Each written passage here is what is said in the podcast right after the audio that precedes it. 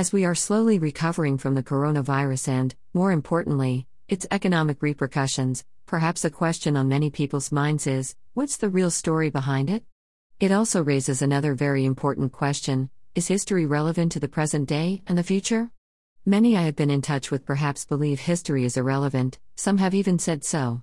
But, I believe that the greatest lesson history can teach us is that history repeats itself, especially if we forget it.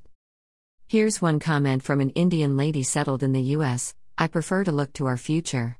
Marinating in hate is counterproductive. Most nations have come a long way from the last century. Let's look forward with optimism, and the knowledge that we make our own futures, and stop with blaming the past actions of people now long dead. Another friend, an Indian man living in India, said something like, Let us forget history. Get past it. Get even. To which I said, Getting even is also about history. We should get smart. While many theories and conspiracy theories have floated around since the beginning, this video gives an expert view, including that of Mullis, the creator of the most commonly used PCR test used to diagnose it. It raises questions of how a test developed 40 years ago could be used to test for a brand new disease, which has in fact had a 99.9% survival rate. It suggests that it was hype driven by media, and then used by governments, which manipulated amplification levels to overreport false positive cases, to impose restrictions on people's lives. Experts suggest that coronavirus is a sham slash scam.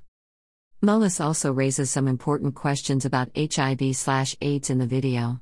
You can read more about it here, http colon slash slash slash.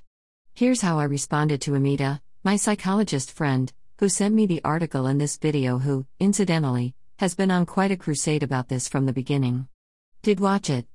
As you said, not in those words, we got and continue to get suckered. Her original response is also worth reading on the blog. That's the cue, isn't it? Why do they continue to do it? And why do we continue to take it? We're just dumbasses. Here's a much older video from David Icke, a conspiracy theorist, albeit controversial. He asserts that the outbreak was a hoax intended to instill fear, fueled by media hype, to facilitate the creation of a new global economic order where a cult will control worldwide businesses.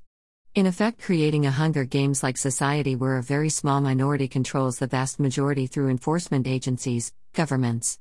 As you can see, it's now banned, smiley face. David Icke's coronavirus conspiracy theory. Which seems quite plausible if you ask the right question who are the main beneficiaries of the lockdown? Digital, right? And who controls digital? So is history really history?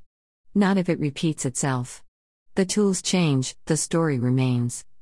First it was conquests, then colonization, then corporations, and now megacore.